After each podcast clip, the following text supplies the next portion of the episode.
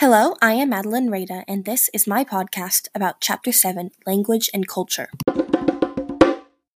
Linguists believe that nearly all of the languages spoken on Earth today can be grouped into around 15 different families of language. The relationship between these language families represents a language tree because it suggests what languages are related to each other and which languages are created out of another. The distribution of languages in language trees reflects human migration.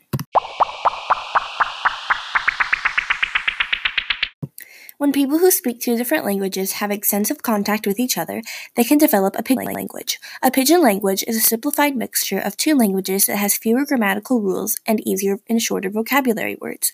Pidgin language may be a common language in an area, but it is not the native language. Pidgin languages often form from trade relations. I believe that with new language technology, such as the Duolingo app, people around the world can now easily learn foreign languages, which will help strengthen the relationships and connections among people of different countries or cultures. In humanities class, we studied about the effects of Spanish colonization in the Americas.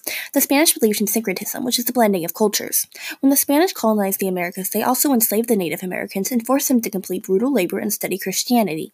Because Spanish culture was heavily forced upon the Amerindians, many of the Native American languages were lost because the Indians were forced to learn Spanish.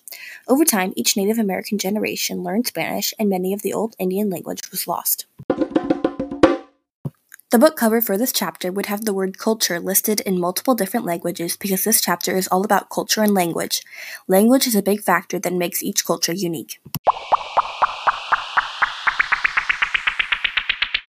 My catchphrase for this chapter is Language is the roadmap of culture. It tells you where its people come from and where they go. Thank you for listening to my podcast and have an excellent day.